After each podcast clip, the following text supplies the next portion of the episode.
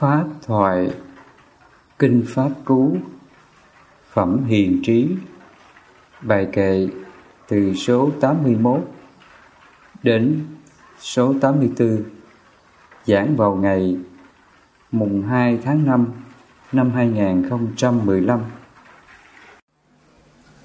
Hôm nay chúng ta tiếp tục học về Kinh Pháp Cú, Phẩm Hiền Trí bài kệ ờ, số 81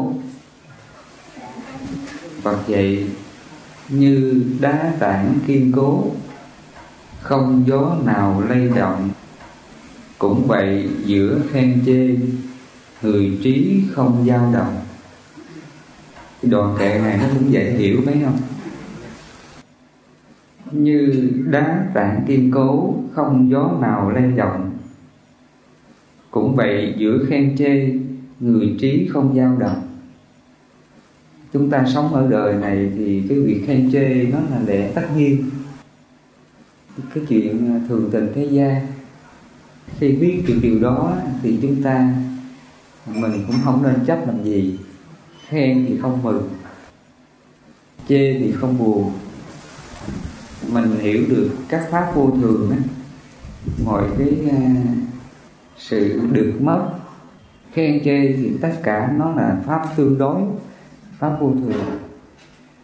Chúng ta có cái thân này là thân nhân quả, thì nghiệp lực của mình nó cũng tương ương theo cái thân này.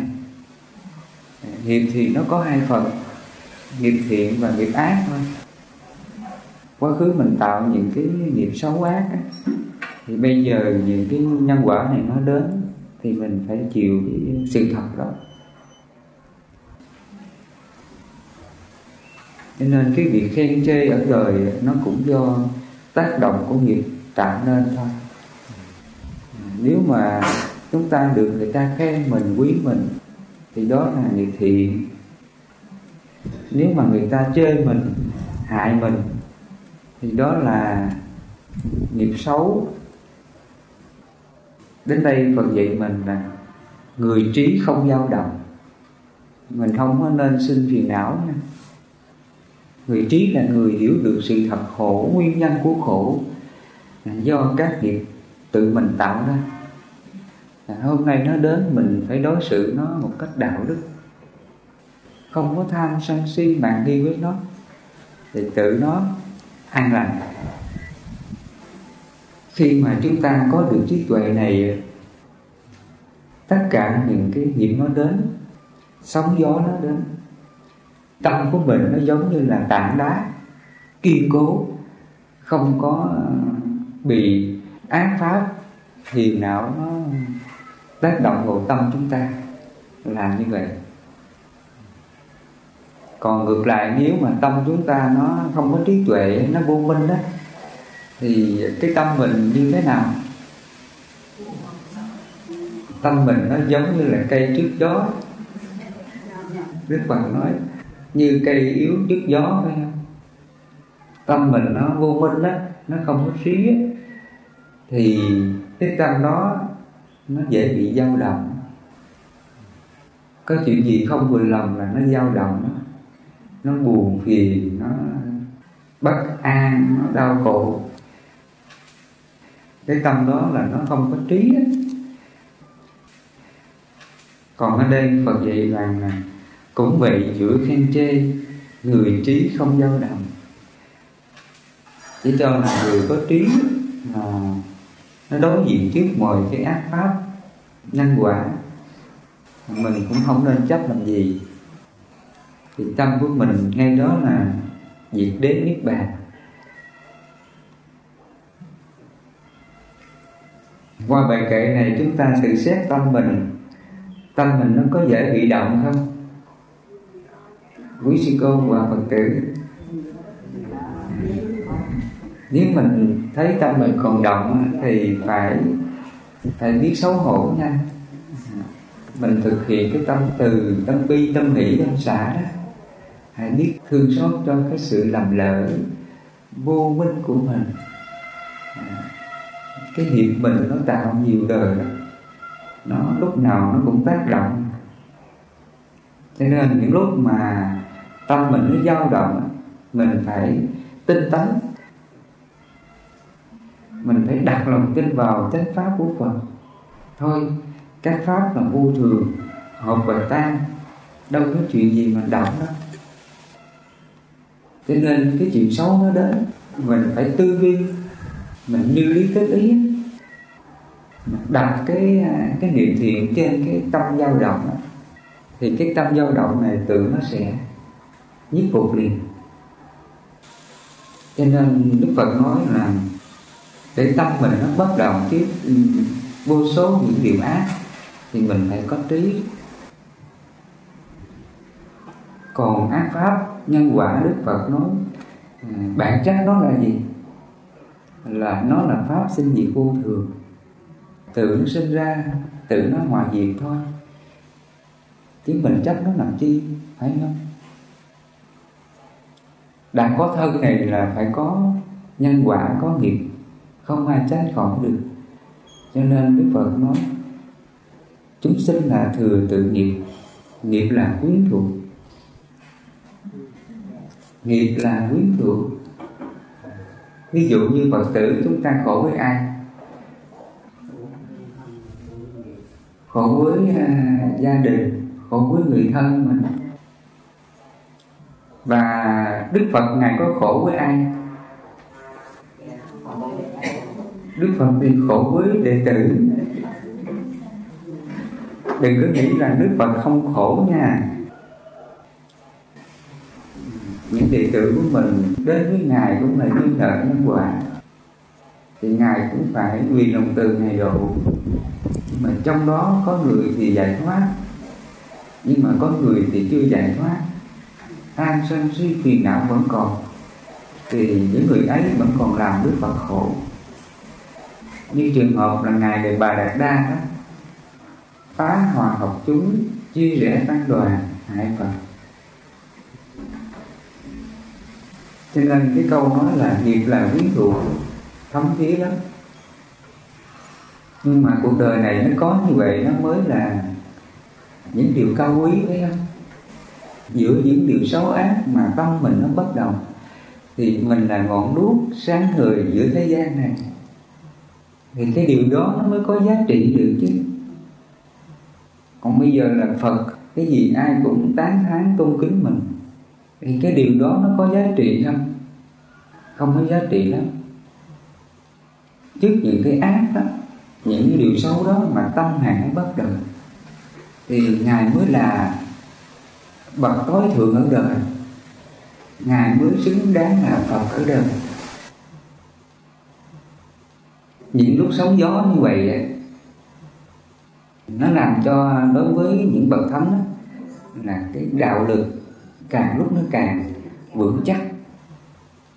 Cái hay của cái sóng gió là như vậy tất cả các bậc thánh tăng, các vị a la hán ra đời, nó đều có ờ, sự thử thách về nhân quả này.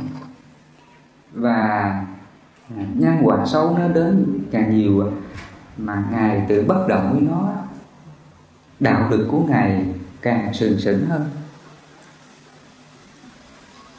Sở dĩ chúng ta không có được cái đạo lực này vì mình không có dám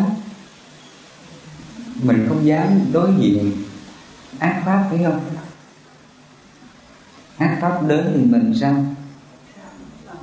À ngồi đó mà than than hết này than hết kia.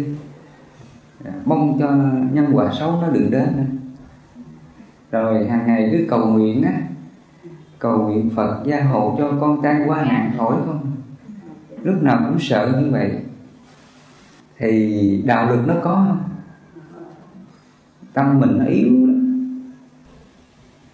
làm gì cũng sợ hết. Sợ ác pháp đến không?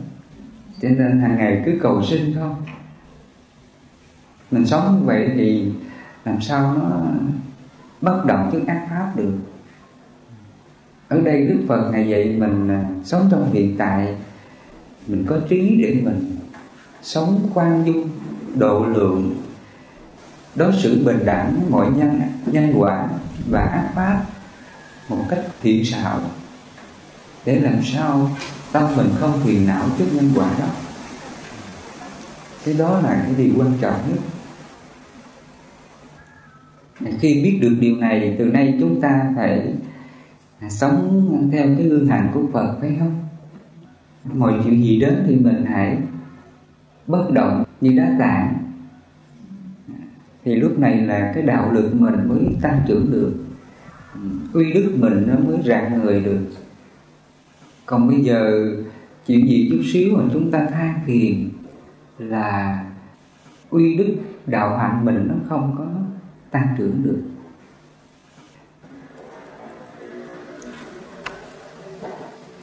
Bài kệ 82 Như hồ nước sâu thẳm, Trong sáng không khuấy được, Cũng vậy Nghe chánh pháp Người trí hưởng tịnh lạc Bài kệ này Phật dạy như hồ nước sâu thẳm. Trong sáng không khuấy đục Chúng ta thấy cái hồ nước mình trong xanh á. Nhìn xuống thấy đáy thôi. Chỉ cho là tâm chúng ta nếu mà nó không phiền não á nó không có tham sân si mạng nghi cái tâm đó tự nó có trí của nó. Khi mình nghe đức phật giảng về chánh pháp nó càng nghe thì nó càng hiểu sâu sắc. Bao nhiêu cái lời giảng của phật nó sáng người nó tiếp nhận hết nó làm cho mình khai tâm khai trí. À, mà khi mình khai tâm khai trí mình thấy ra những cái lậu hoặc của mình. Mà khi mình thấy thì mình biết xấu hổ và mình xả cái tâm xấu đó, thì ngay đó tâm mình nó hân hoan liền. Cho nên cái năng lực của pháp nó vi diệu lắm nha. Khi mình đã giác ngộ được chánh pháp này thì mọi cái sự phiền não lo âu của mình ngay đó là nó tan biến được ngay cả là những cái cảm thọ đó, cảm thọ bệnh tật nơi thân mình đó. khi mình nghe một bài pháp nha mình hoan hỷ hân hoan trong cái ờ, pháp đó, thì nó tạo ra cái năng lượng thì nó cũng giúp phục cái cảm thọ này chúng ta thấy vào thời đức phật đó, ngay cả như phật ngài bị những cái bệnh cảm thọ nó đến thì ngài phải nhờ ờ, ngài sát lực phất giảng về cái cái pháp bảy giác chi. Giảng bảy giác chi cho phật nghe. Mà khi phật nghe đó tâm phật thanh tịnh đó à, nó làm cho đức phật khởi lên niềm hoan hỷ. Do có hoan hỷ cho nên tâm phật hăng hoan. Do có à, hân hoan cho nên thân đưa đến kinh an. Do có kinh an mà có hỷ do có hỷ mà tất cả các tham mưu trên thân này tự nó sẽ nhiếp phục liền. Đó là trường hợp như vậy đó trước đây quý sư cô có cái này không? Cho nên cái, cái sức mạnh năng lượng của pháp nó hay lắm. Khi tâm chúng ta nó thanh tịnh à, nó không có bị những cái phiền não tham sân si nó trói buộc khi mình nghe pháp thì những cái lời pháp này nó giống như là nước cam lồ ừ, chúng ta dùng cái từ là nó giống như là mật ngọt như là nước cam lồ. Chúng ta hưởng cái hương vị của pháp nó tròn vẹn.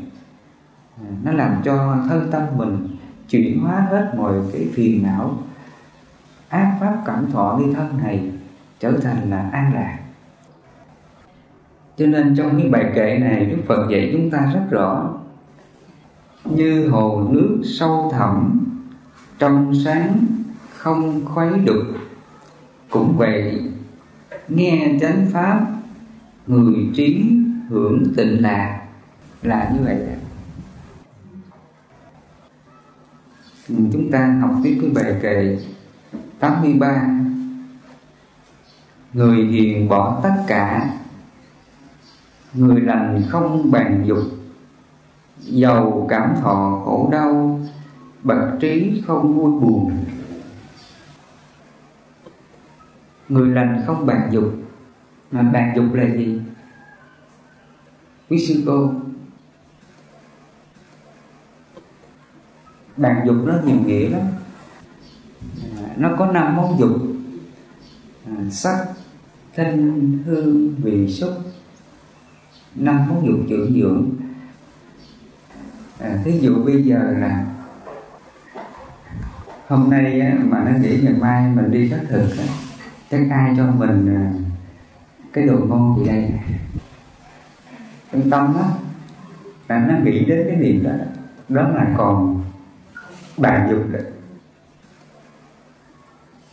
còn ngày xưa Phật dạy cái hành sống của người à, du tăng đắc sĩ ai cho gì ăn nấy. Cho ngon thì không mừng. Cho dở thì không buồn. Tự bằng lòng với cái đời sống thử dục chi túc đó. Đó là người lành không bàn dục. Còn nếu mà mình à, thí đi sinh mình dặn trước đó, ngày mai là sư cô đi sinh nha con. Con phải chuẩn bị thức ăn cho nó chu đáo có bao giờ như vậy không?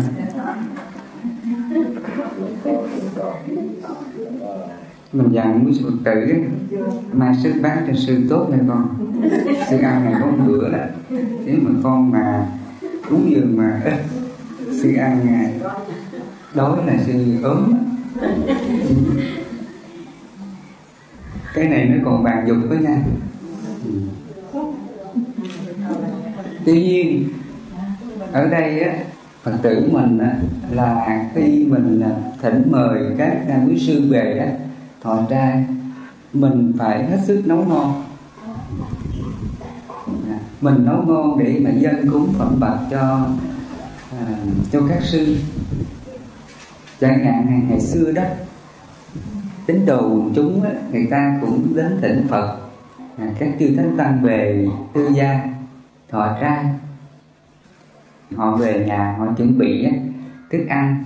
Nào là thức ăn ngon, để dân cúng lên đức phật.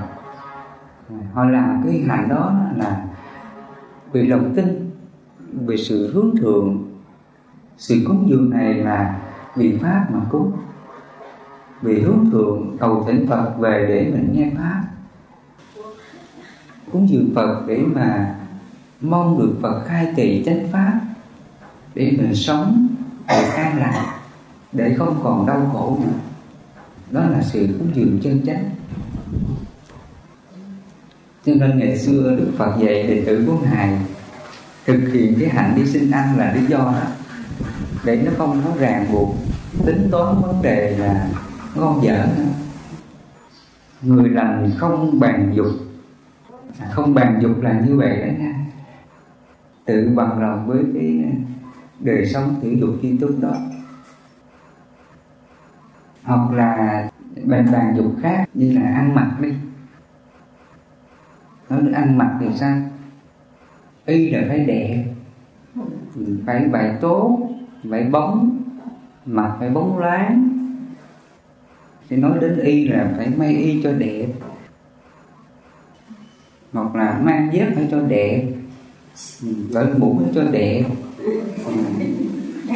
cái cái này nó đều là bàn đến dục hết. Cái này nó thuộc về ăn mặc nha. Hoặc là trong thất mình á, nó phải sống sửa cái này cái kia để nó tìm nghi cho nó đó.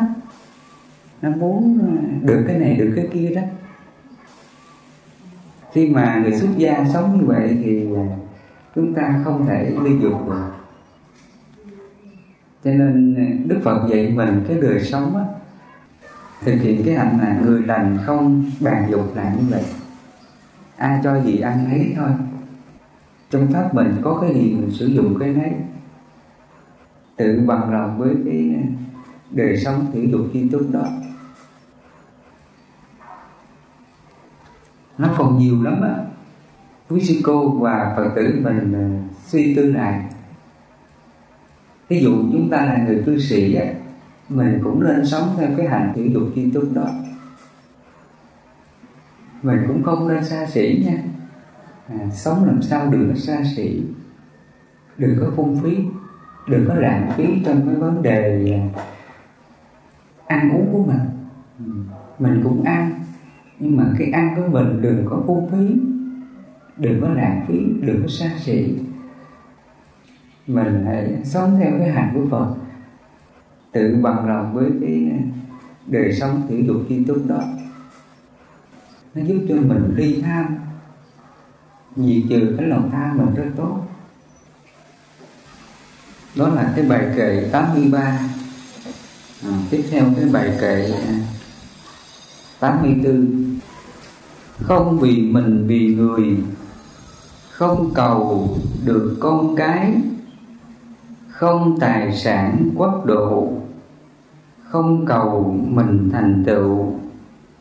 Với việc làm phi pháp, vị ấy thật trì giới, có trí tuệ đúng pháp. Trong bài kinh này à, nó có những điều mà Đức Phật chỉ ra những cái à, những cái điều mà con người ta hướng đến mà nó không đúng pháp gọi là những việc làm phi pháp. À, để thầy sẽ giải thích cho chúng ta hiểu nó có những hành động chúng ta làm được tốt cho mọi người nhưng mà nó còn còn có phi pháp thì cái việc làm này không có lợi ích. Những việc làm phi pháp ví dụ như là à trước đây chúng ta khi mình vào chùa đó, mình à, cúng dường cho quý ngài, nương nhờ Phật Bồ Tát thần thánh phù hộ gia hộ cho mình. Được, điều này, điều kia đó. Cho con được mua may bán đắt cho con được tai qua nạn khỏi. Thì những việc làm này nó có đúng chánh pháp không? Không cho nên có những việc làm chúng ta làm cho mọi người, đem đến lợi ích cho mọi người. Mà nó còn là tà kiến. Thì những việc làm ấy là phi pháp nha. Nó không có đúng chánh pháp. Trước đây nó có một cái bài kinh khác thầy cũng nhắc lại cái điều này, để cho quý sư cô mình hiểu thì nó cũng liên quan đến cái à, đoạn kệ này. Thì Đức Phật nói nó có hai hạng người. Người thứ nhất á, thì họ cũng à, mong cầu rằng là mình sẽ được giải thoát nha. Nhưng mà người này á họ không có sống đúng thánh giới thánh định thánh tuệ. Có trí tuệ đúng pháp khi vào tu là họ không có tinh tấn là sống đúng những gì Phật dạy. Mà tâm vẫn còn à, phiền não vẫn còn tham sân si. Thì dù những người này họ muốn rằng là họ tu giải thoát nhưng mà do họ hành trì không đúng thánh giới thánh định thánh tuệ thì người này có thành tựu được quả giải thoát không. Không họ vẫn sống theo à, như là người à, tu tập. Nhưng mà cái tâm tư của họ đó nó sống trong tà kiến. Nó vẫn còn dính mắt nè còn thị phi nè còn hơn thua điều này điều kia đó. Thì những việc làm ấy là phi pháp. Dù cho người này có tinh tấn tu tập mà họ không có thực hiện đúng chánh pháp ấy, thì cái quả giải thoát nó có đến không? Không thể đến được. Thì những việc làm này đức phật nói là với việc làm phi pháp là như vậy. Còn cái hạng người thứ hai á, phật nói rằng là người này khi tu á, họ không có mong cầu họ chứng được cái gì hết. Người này hành trì đúng thánh giới dù cho vị này không muốn mình thành tựu những cái quả giải thoát này, thì đức phật nói tự nó được thành tựu. Dù mình không muốn mình thành tựu quả giải thoát nào, tuy nhiên do vị này hành trì đúng thánh giới, có trí tuệ, đúng pháp, thì cái quả giải thoát này tự nhiên nó thành người thứ hai này là đức phật nói là cái người đó không vì mình vì người, không cầu được con cái, không tài sản quốc độ, không cầu mình thành tựu. Với việc làm phi pháp, vị ấy thật trì giới, có trí tuệ đúng pháp là như vậy.